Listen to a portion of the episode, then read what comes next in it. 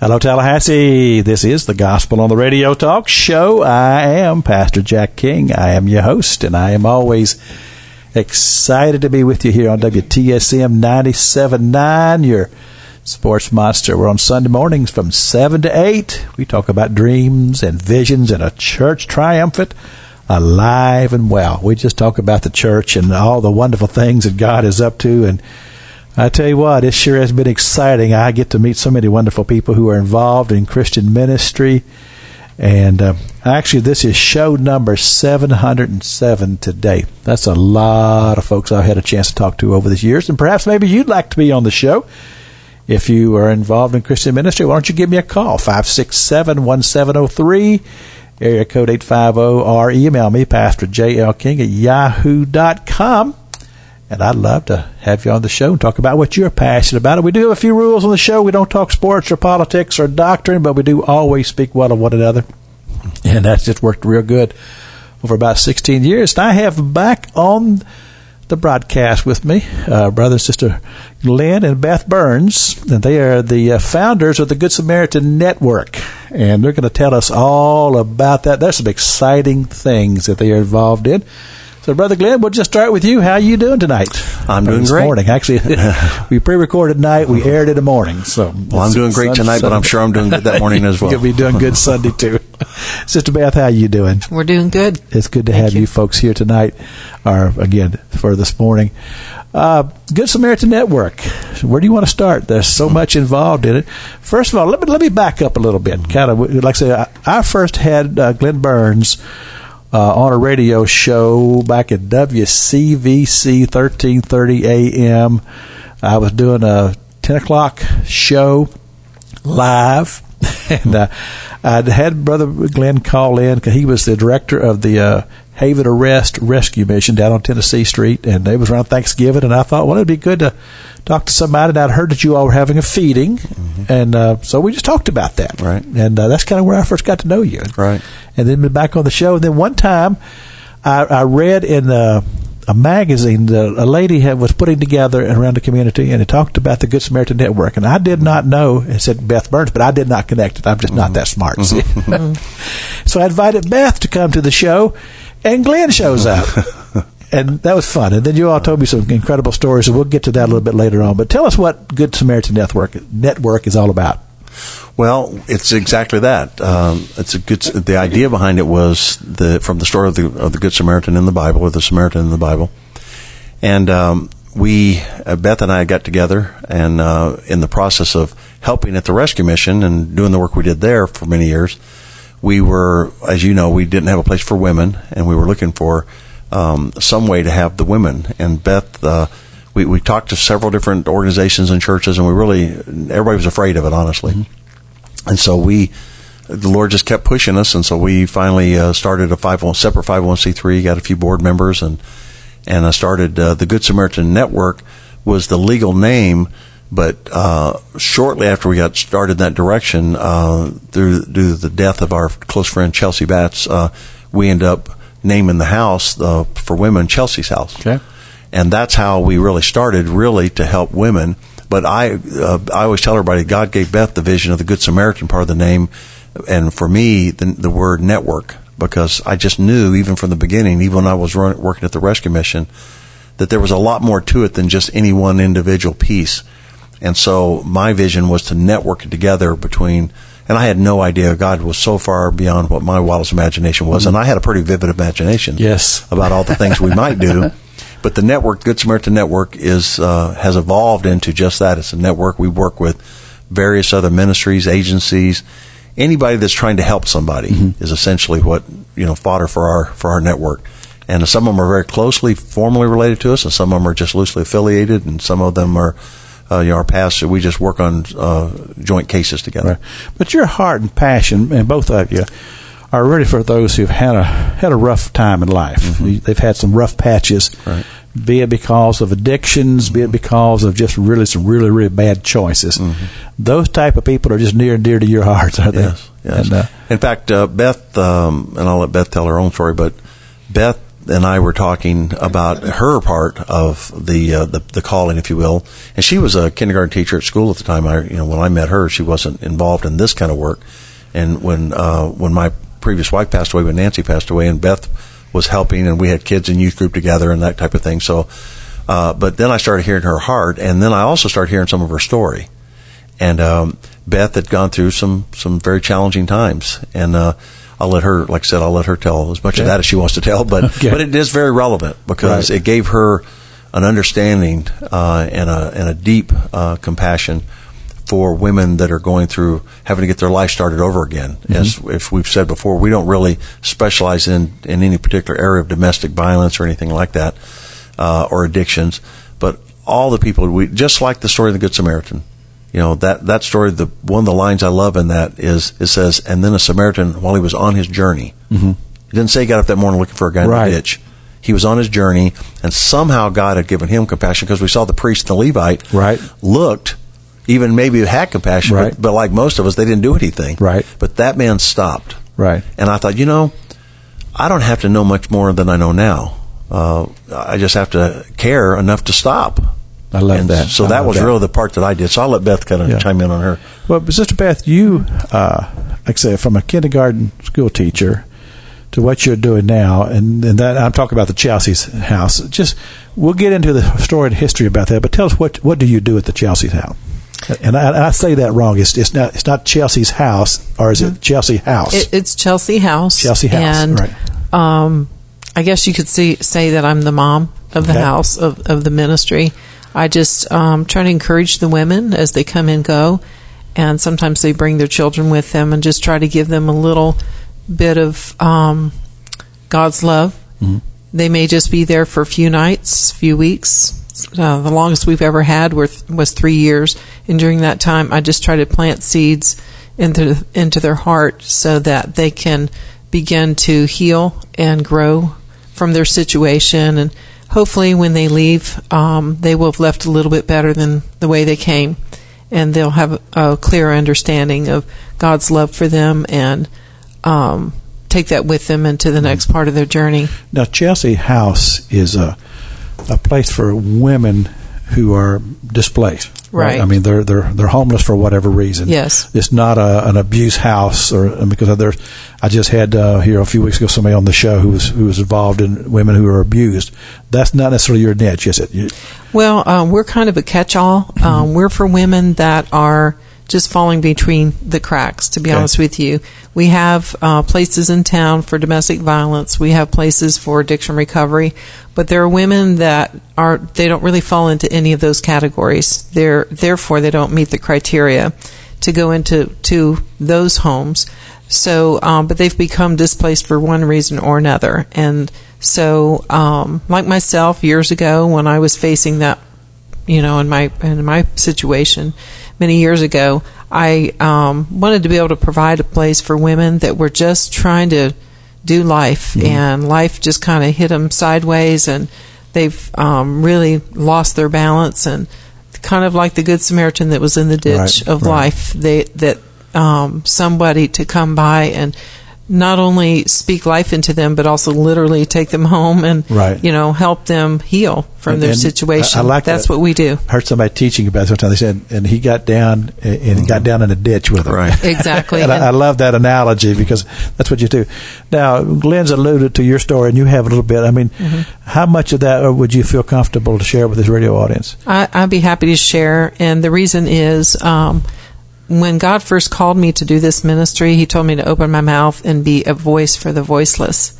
And so I take that commission very seriously. And um, so anytime I have a chance to share, I pray that today somebody is listening to the broadcast and they're going to um, have some hope.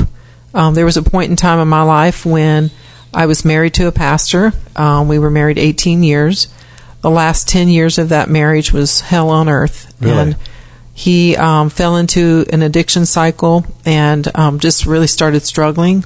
But uh, it was a double life situation, and so he was uh, trying to hold down uh, ministry, but he had a double life. And I found myself as a pastor's wife um, trying to figure out what in the world was happening. Mm-hmm. You know, trying to protect our home and our family and the ministry, and trying to stand in the gap. And one thing led to another, and it just kept tumbling out of control, far beyond what I ever would have imagined that I would have to live out. So it was like I was um, living, a, watching a movie, but I was the person in the movie, and um, it was my reality. And I remember going through some really, really, really tough times, um, just emotionally, to the point where I was um, had come to the end of just felt like it was completely out of control. And um, most of that time in the last ten years, I was um, ex- I was abandoned, and uh, we had adopted three children um, during that period of time, and uh, shortly after uh, these kids came to our life, um, he pretty much skipped out, um, leaving me as a single mom in my 30s and just kind of really in shock. I guess I would have known that it was coming, but I just didn't want to face that reality. And so I found myself um, for the first time on the other side of the tracks, whereas we used to provide um, help for women in the community or people, you know, uh, food pantry items and things like that. Now I'm in need oh because I am facing a situation where the home that we were in, I couldn't go to that home. Um, I had no uh, real financial resources. I was working um, at a local Christian school, and uh, the church there was wonderful, and they did the best they could help. But I was the person sitting, the woman sitting in the church pew alone, and nobody knew what to do with somebody like me. They wow. felt compassion for yeah. me, and you could see that they felt sorry for me, which made it even worse, you know. Mm. And um, so I was relying on other people to provide um, food to help me to provide gifts for the girls at Christmas time and things like that. It was so embarrassing initially, and uh, the, but I I know now later that the Lord used that to allow me to experience humility and compassion for what he was preparing me for. I can see that. And Absolutely. So I, when I was going through that season of struggle, uh, working three jobs, trying to keep things going, um, while going through my own despair and feeling um, just really sad and angry and hurt, I didn't know where to turn or who to turn to. Um, at the church, um, or the people at the church, I thought, well, there has to be somebody like me out there. Mm-hmm I didn't know where they were because on Sunday we all wear our Sunday best. Sure. Know, we're smiling. Right, we're, right. You know, put those masks on. Exactly. So um, I just, uh, my heart just was really hurting. I said there have to be other people and other children that are hurting like our family is. And so I started kind of paying attention and I started noticing women in the church that were going through similar situations. Mm. So we just started finding each other and starting our own support group and and um, I thought to myself, where do women like me go if they have no resources, if they have no home to live in and no no way to support themselves? Mm-hmm. So I just kind of started um, driving around town and daydreaming about uh, wouldn't that be a neat place to open up a home someday and bring women in that are hurting like me and, and my children and just provide them a safe, nurturing environment that um, is supportive and loving and challenging and all of the above. Right.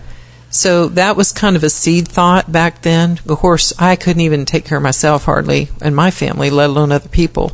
But it was a seed thought. Right. And then um, as time went went on, um, I met Glenn. He was my Sunday school teacher actually, and uh, his wife Nancy had passed away and uh, we found our kids just enjoying youth group together and things like that. So um, God just knit our hearts mm-hmm. together, mm-hmm. and we were really became really good friends. And um, He revealed to us that we He wanted us to be together. So we we ended up getting married, and um, my time down there at the Haven of Rest working with Glenn was really honestly just to spend time with my husband. I could care less about the guys down there. In fact, at that point in time in my life, I had a lot of healing to do. Uh-huh. Um, I was so angry and hurt. I didn't trust men. I didn't trust anybody. Uh-huh. Um, so I was really going through the initial phases of uh, healing myself. Mm-hmm. But um, I just spent a lot of time down there at the Haven of Rest, and um, I remember thinking in my mind, I thought, boy, these guys are a bunch of losers. You know, they need to go get a job, or they've probably hurt women just like me. Yeah, and- well, why don't you just tell us how you feel? yeah, I just like it was horrible. And um, the Lord finally revealed to me while I was down there working alongside Glenn, and of course the women of the streets. That was a whole nother level of homelessness or hardship that I was really kind of shielded from. Uh-huh. And uh, I started. The women started coming to our chapel services, and we just began um, opening up the Word of God and, and starting our little support groups. And, and I'm a teacher at heart, so Right. you know I'm teaching, and um, we're enjoying that together. But the guys were kind of, you know, that that's where they live. So at the end of the day, we the women had to go out, and um, uh, the bit men would stay there. And I remember one time just just asking the Lord just to help me understand what He was doing down there through Glenn and through the others. And He um, helped me to. He said, "You love children, right?" And yes, I love children.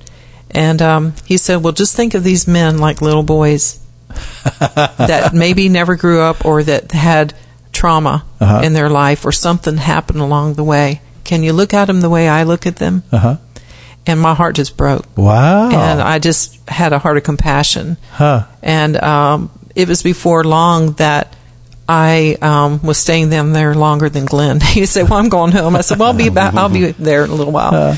but um, the Lord So, uh, just uh, uh, do it stay there to minister to the men? At the, Yes. we had a community center, Yes. and that we Yeah. in the evening the guys would be there, kind of milling around or whatever. Well, they had they didn't. Most of those men had never had a healthy female relationship. Uh-huh. Okay. So here's Beth down there, the mom, and she's she would talk to them, you know, while we're playing games or you know eating snacks or watching TV. Wow. They would come over and start talking to her. She started ministering in a way that like a sister or mother would. So God really did a work in Oh, your heart. He really didn't did a work She in my heart. she wasn't kidding. Literally, I would go home. I said, you know, I can't stay up this late, and uh, she'd eventually come home. Wow. But she really fell and fell in love with him. Huh. Well, and I just, you know, had that heart of compassion. And um, the Lord just started teaching me from the early days of this whole ministry that it's not about me or what I think or what I feel. It's about what God wants to do in the hearts and lives of people. And to stop judging and stop assuming that people, um, you know, what their past is and that we all have issues Right. and um, you know he is a healer of all those things. Sure. So that's kind of where it, it took a process to get, get to that point, but um, we finally did, and we've been able to see a lot of wonderful miracles. Yeah. We've had some sad hardships and disappointments. You know, when you we, you see somebody you're pouring into their life to bring them up out of the ditch of life, Right. and you get them all cleaned up and you know god's working in their life and they decide to go back to the ditch you know that happens from, from time to time but then you see the ones that get their miracle Right, and right. they respond and you And see that, and that it's backsliding wonderful. is one of the perils of, of the type of work that you all do, or because people are people. Yes. And and all of those things are out there that's that's going to capture their heart, Mm-hmm. but you keep on loving them anyway. That's that's the unique thing about people who have the kind of callings that you all do, and I admire it. I really do. In fact, early on, Beth, uh, I was coming home one night, and this was when Beth first started helping me. And I came home, and uh, and I had a, a particular guy that she well knew was one of my primary guys that I was working with, and was actually helping in the ministry. And and I came home, and which is not an uncommon thing. I said, uh, "Well, so and so left today. He went." She goes, "In a good way." I said, "No, he went back to drinking or whatever." She goes, "Oh my goodness." What are you going to do? Know, and I said, "Well, you know, that's part of it." And so I said, "So what's for supper?" And she goes, "How could you? What you? What, kind of compassion is that? Right, How could right. you just come home and eat Right. when when this guy that you love has just left?" And I said, "Well, I learned a really hard lesson early in the first few 1000 Uh-huh. and that is, is they have a God and I'm not him. And if you try to be God, you will you will not make it. Wow. And, and Beth, in fact, uh, Beth years later was really hit a wall because she hadn't been able to accept that part yet, especially for the women and children. Sure. And she, uh, remember, you hit a wall. And I forget the the lady in the poem and everything. If you can, uh, you can share that part of it. well there's a s- there is an actual technical term for it it's called compassion fatigue i had no idea Oh, and I've heard that, yeah. yes and a lot of caregivers and providers and ministers and people like that go through can hit those walls very easily and so we're trying to you know, fix all these people. Sure. And we're responsible right. for lots and lots of people that and, are and what you all have coming through those is overwhelming. It's got to It be at times. Yeah. And so you just want them to succeed. You want them to get it. Mm-hmm. And, um, you know, if you're not careful, you begin to kind of scoot God out of the way and take his spot Mm. And try to fix people and try to carry that burden. Yeah. And that was actually, you know, women are caregivers, we're, we're nurturers. Right. So uh, naturally, I started taking on that role, not realizing that I was actually making it a lot harder on myself. and um, finally, uh, I had to just give that over to the Lord. And the way I knew that that I had gotten in the way, I went to a compassion fatigue workshop that one of the local agencies was. Um, I'm thinking, what is this? You know, and um, she, the lady that was performing the workshop, said that God had given her a poem when she was going through this herself, and it was called "A Hole in My Heart." And um, basically, what the poem says was that I had a hole in my heart. I have one, and you. This is the place that you've dumped all your garbage into. And the poem goes on to um, say that you basically cannot become that person's garbage.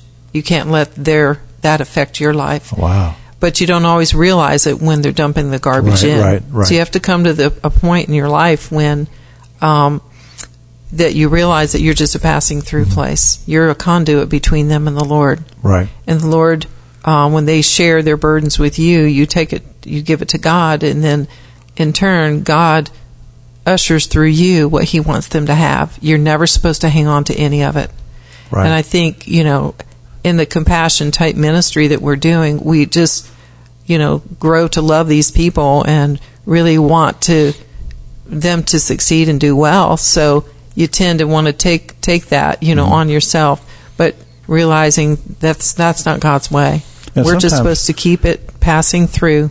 Right. And sometimes we, we, we feel personally offended. In Yes. like, like we, we failed somehow or another. Yes. And, and I think it, when you're a giver and you're always giving out like that, that after a while that begins to affect your emotionally. And, and that's a trap from the enemy. Uh-huh. Because I've seen so many people uh, that tried to help and got burnt, and they said never again. right. Right. And so that's a trick of the enemy to to, to reduce the the caregivers, if you will.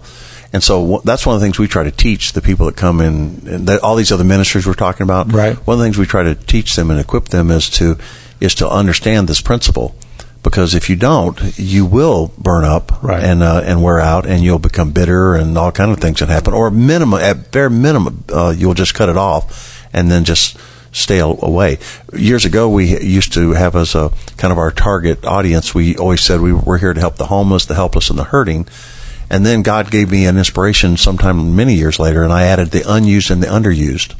Because the church is full of unused and underused Oh, yes. people. And the question is, Yes. we all know that, but why? Uh-huh. It's very rarely because they don't want to help. Right.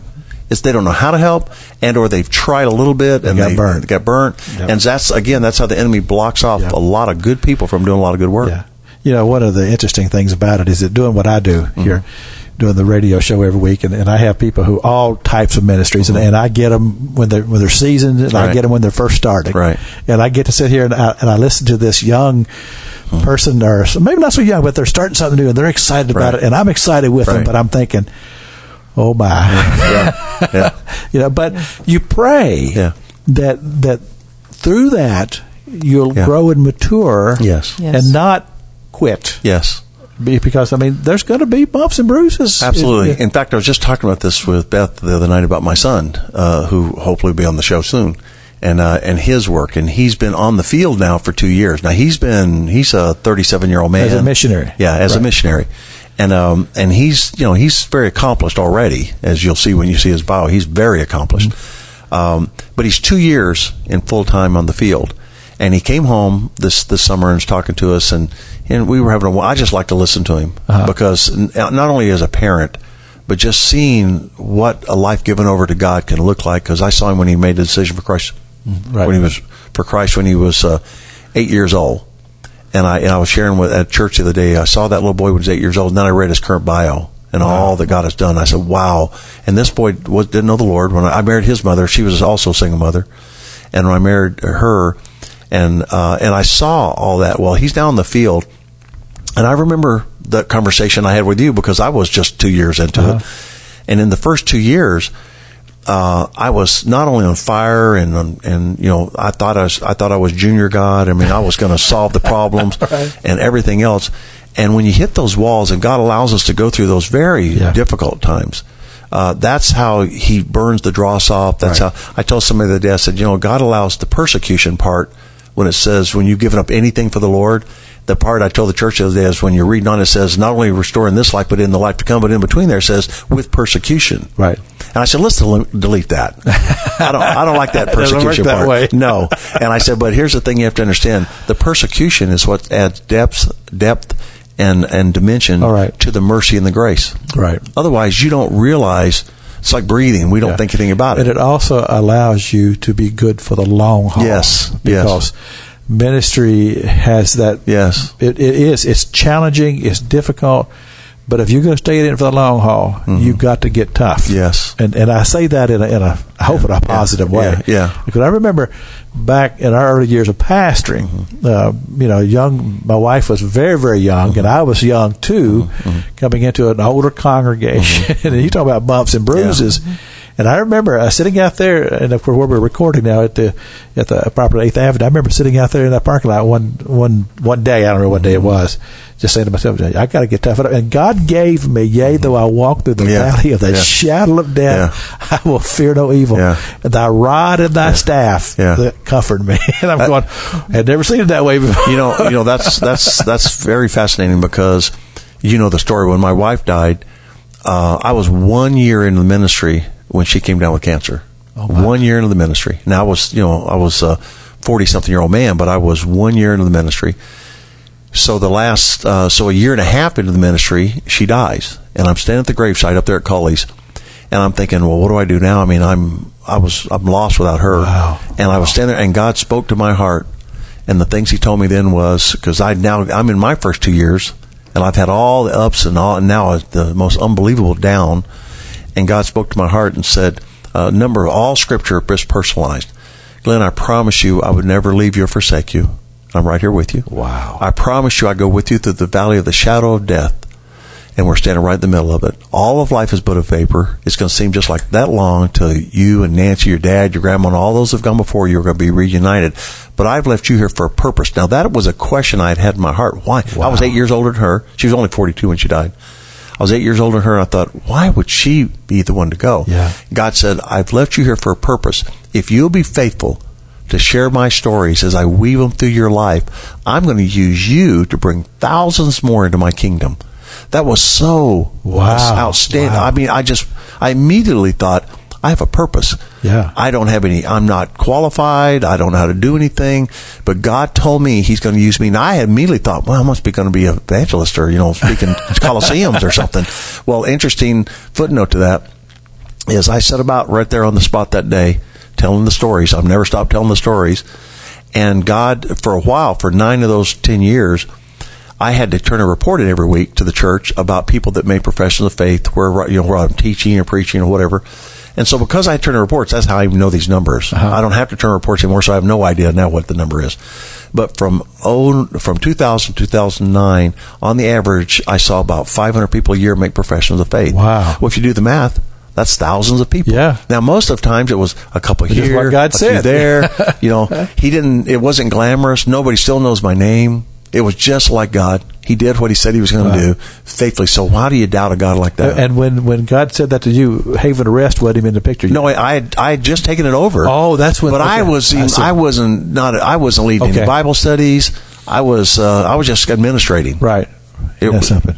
That's amazing. It- if if you've just joined us, this is uh, WTSM 97.9, your ESPN sports station. But uh, from seven to eight on Sunday mornings, we talk about dreams and visions and the church triumphant. And uh, Glenn and Beth Burns are the other voices you've been listening to here this morning. They're with the Good Samaritan Network, and oh, there's much more to these stories. and uh, I want to, Amen. This is the Gospel on the Radio talk show. I'm Pastor Jack King.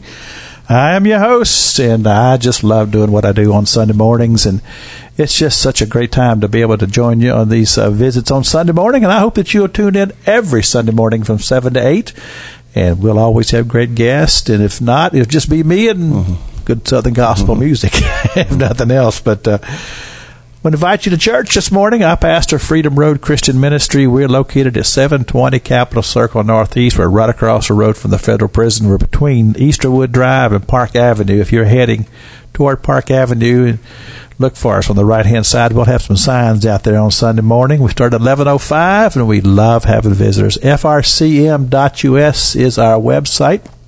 Also, I want to tell you about my friends Robin and Jim AAA Constant Comfort. They've been helping me do this broadcast from the very beginning. They do heating and air conditioning. And I can almost write a book just over all the times that they've helped us out mm-hmm. to keep a lot of air conditioning systems running in two different buildings. It's a challenge, but uh, we appreciate them so much. And also, one last thing before I get back to our guests, and that's youth camp coming up July uh, 17 through 21 in DeFuniak Springs. It's a CYMI that's a Christian Youth Ministers International Youth Camp. It's a camp I started about five years ago, and we love having young people. And if you'd like to know more, give me a call, 567 1703. And I said last thing, but one more thing. If you like gospel music, join me on Saturday nights on Wave 94, 94.1 for a full hour of Southern gospel music. I call it the Saturday Night Gospel Sing with me, Pastor Jack King love to have you join me for that as well. now, Glenn and Beth Burns. It seems like it's uh, been too long since you guys have been on the show here with me. I, I love having you. I love hearing your story. And just a little bit of background here. Uh, like I told you, I met Glenn. Actually, we met on the radio. Mm-hmm. I, I, never met him personally until mm-hmm. later.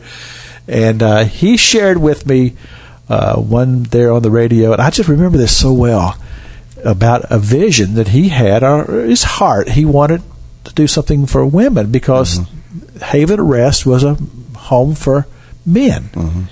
And I remember we prayed about that mm-hmm. on the mm-hmm. radio show. I remember that so very, very well.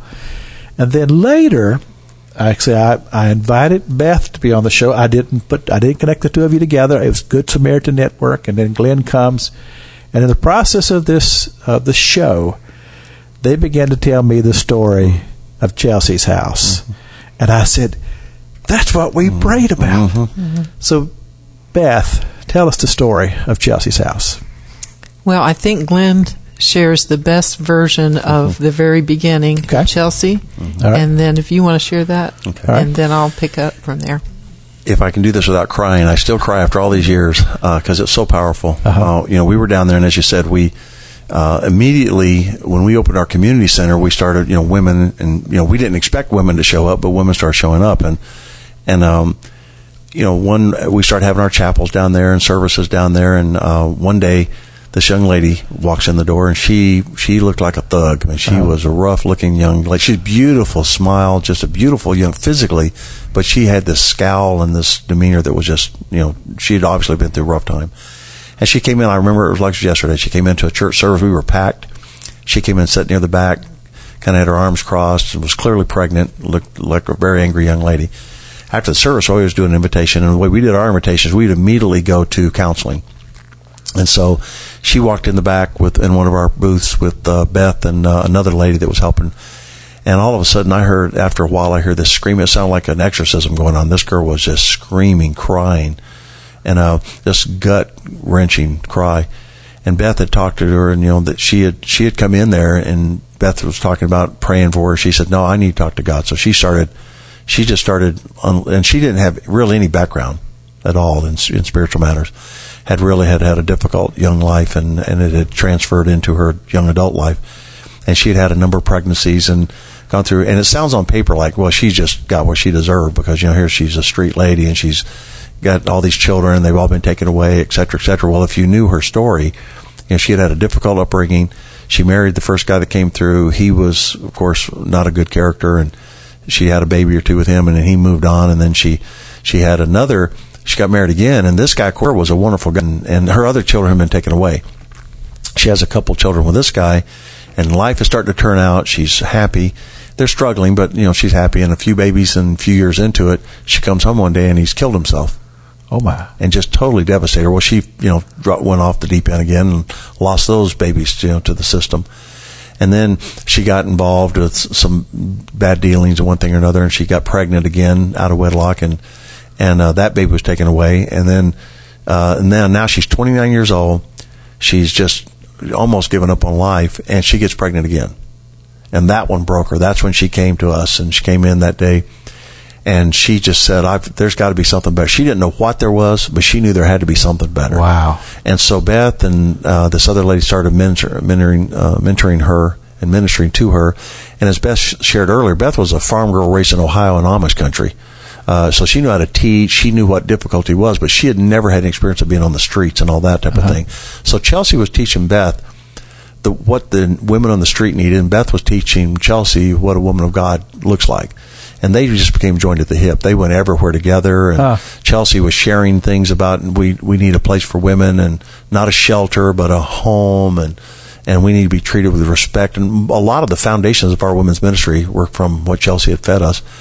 And so she was doing great. She came in, started volunteering all the time with us. She was never left. The, she she had a little place. She never left the campus, and and uh, she was just always there until we had to run her off at night every night.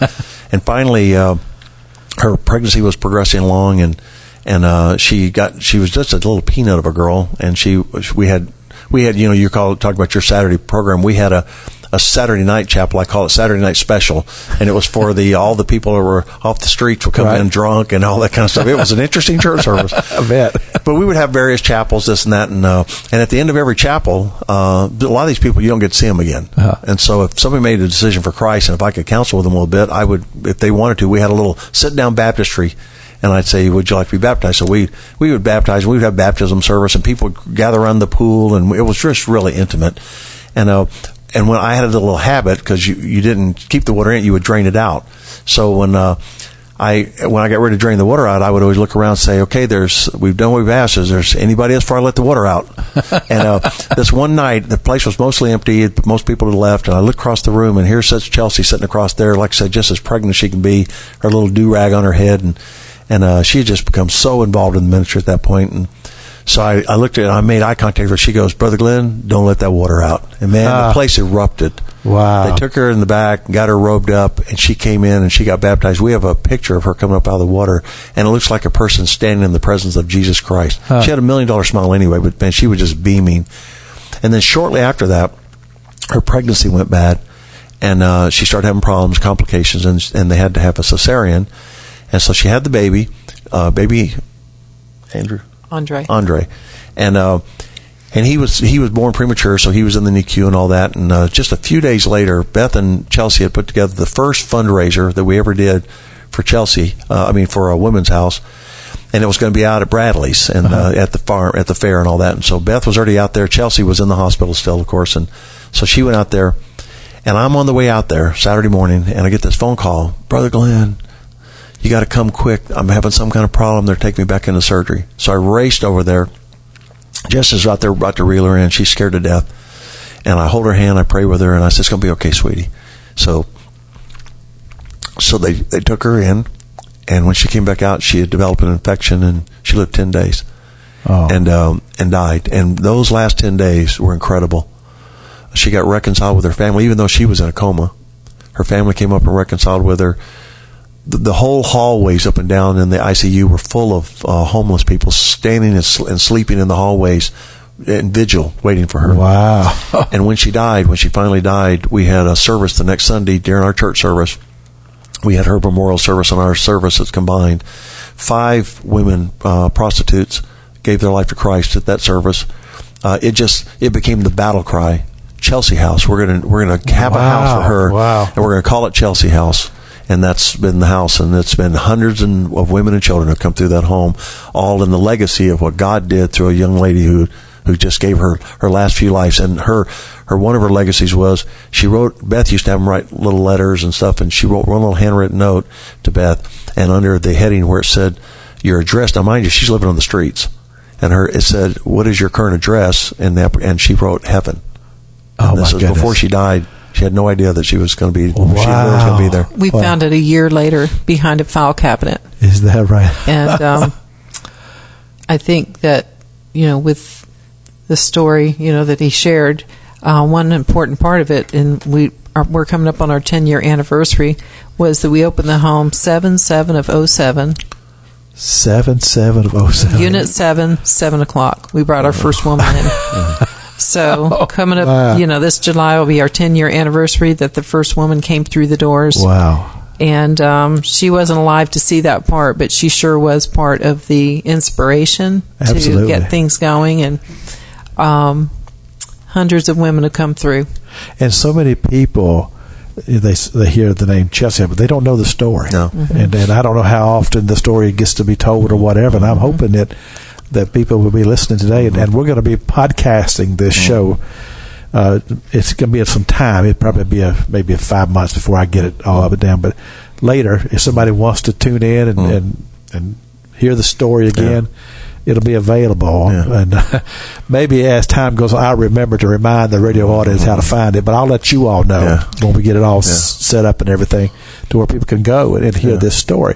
But Sister Beth, okay, so her death, but you all were already in the process of putting the home together. But she was very inspirational, and uh, maybe even the point of confirmation, wasn't it? I mean, it was, yeah. and and God had been already been stirring my heart, as I had shared earlier, that there was a need for women um, to a, a home for women to be able to go and heal from their situations and and their children.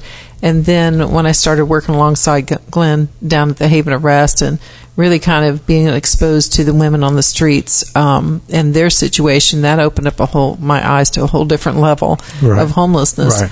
And so, um, with Chelsea's homegoing, that just sort of uh, put everything in motion. Um, pretty much. No, tell me about funding. How, how, how do you fund this thing? You've been doing this 10 years now. It's interesting that you asked that question because we have no idea.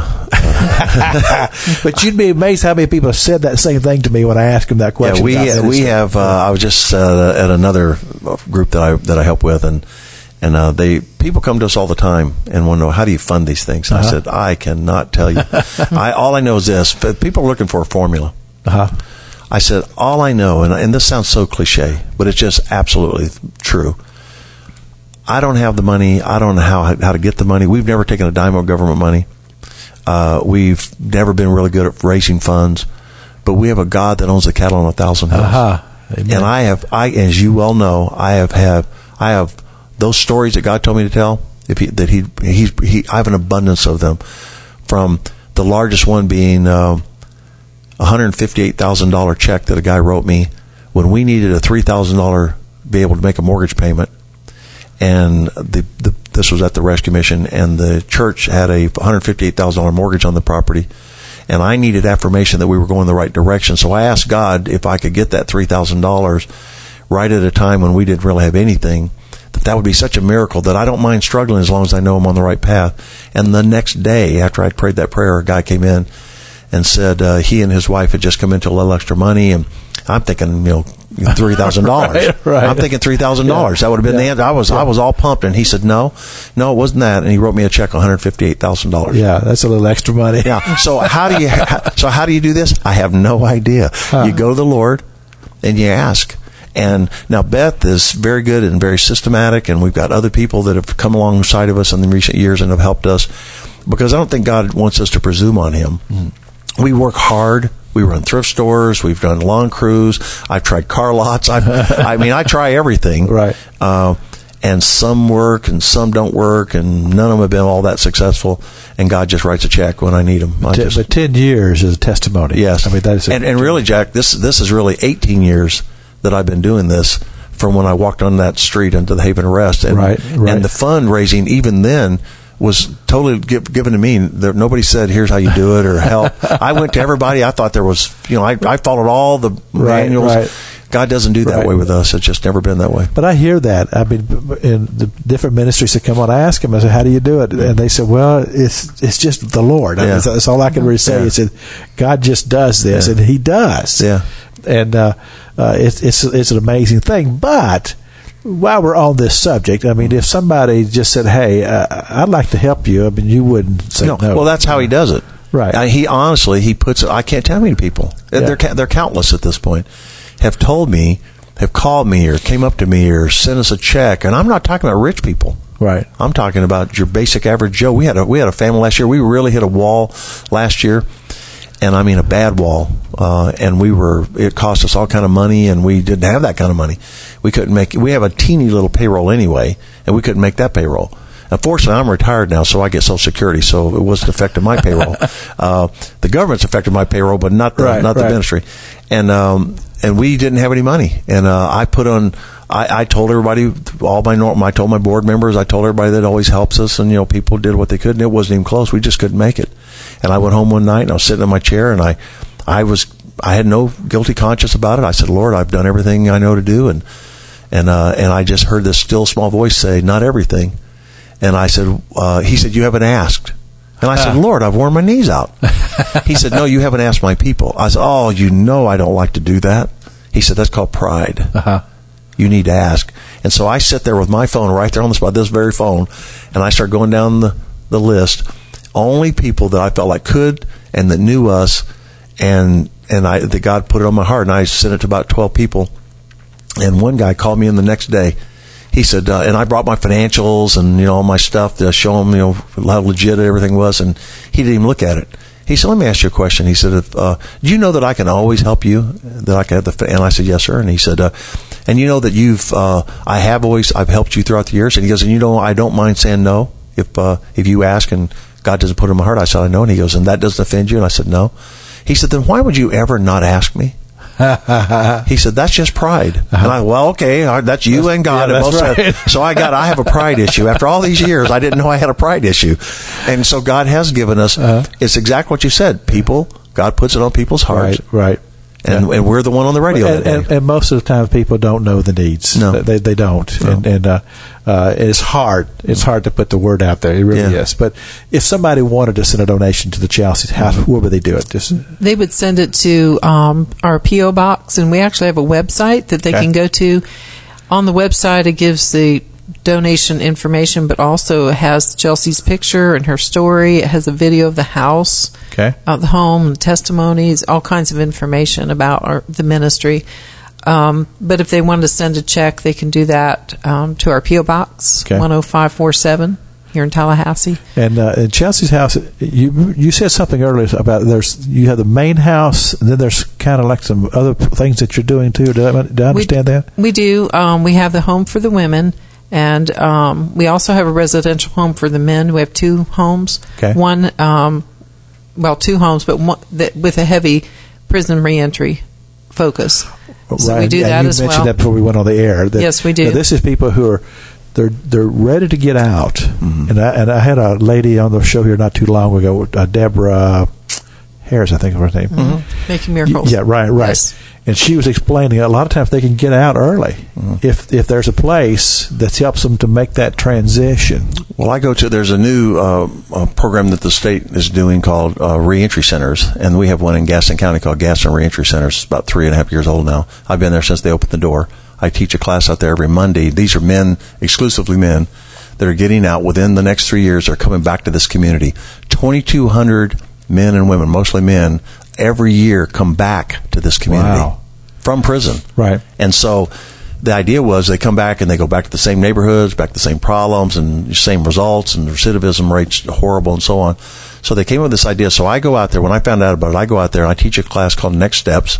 That way it's open ended. There's no way I remember. Deborah talking about that. And uh, Right. so I, I teach the class uh, every Monday. Various I, I mentor men, uh, and what the idea is is that, that let's say a guy you know committed some heinous crime and he's getting out and uh, he's going they're going to get him out, let him out at nine o'clock in the morning. Some, one of his old bad influences is going to pick him up because he's going to come back to this neighborhood to this community. Right. They're going to take him back to the old neighborhood. They're going to party and go back into whatever they do. Or I've been working with him, teaching him God's word about how to think differently and to live differently for the last two years, let's say. I pick him up at nine o'clock.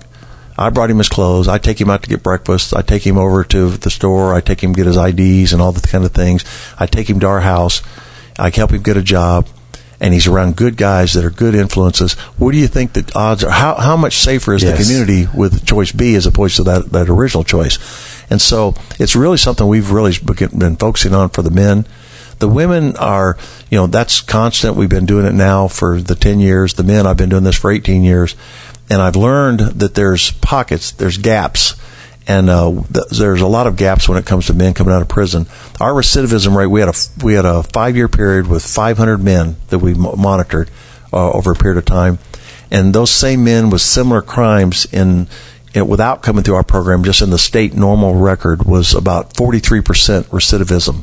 43 percent of them went back to prison. Right, right. Our recidivism rate in that same period of time was eight percent Wow. and it That's was incredible. it was giving them a safe, constructive place to live, right. the basic needs being met, feeding their spirit as well as their their everything else, and giving them the the all that possible possibilities of what to do, and helping them in many cases learn for the first time ever how do you live productively in society. See, you have to have a heart for that. Yeah. And see, that's what God's done with you all. Yeah. He's He's given you that heart to do that, and I just think that's incredible. And I and, I, and I'm always impressed with this with, with the different ones that I get a chance to interview. Is that you you just see the hand of God because God puts that in, in your heart. Mm-hmm. Yeah. You don't have to do this. I mean, I'm talking about in the natural. Yeah. But in the spiritual, you know Right. you do because Right. it's just the Spirit of God that's just Right.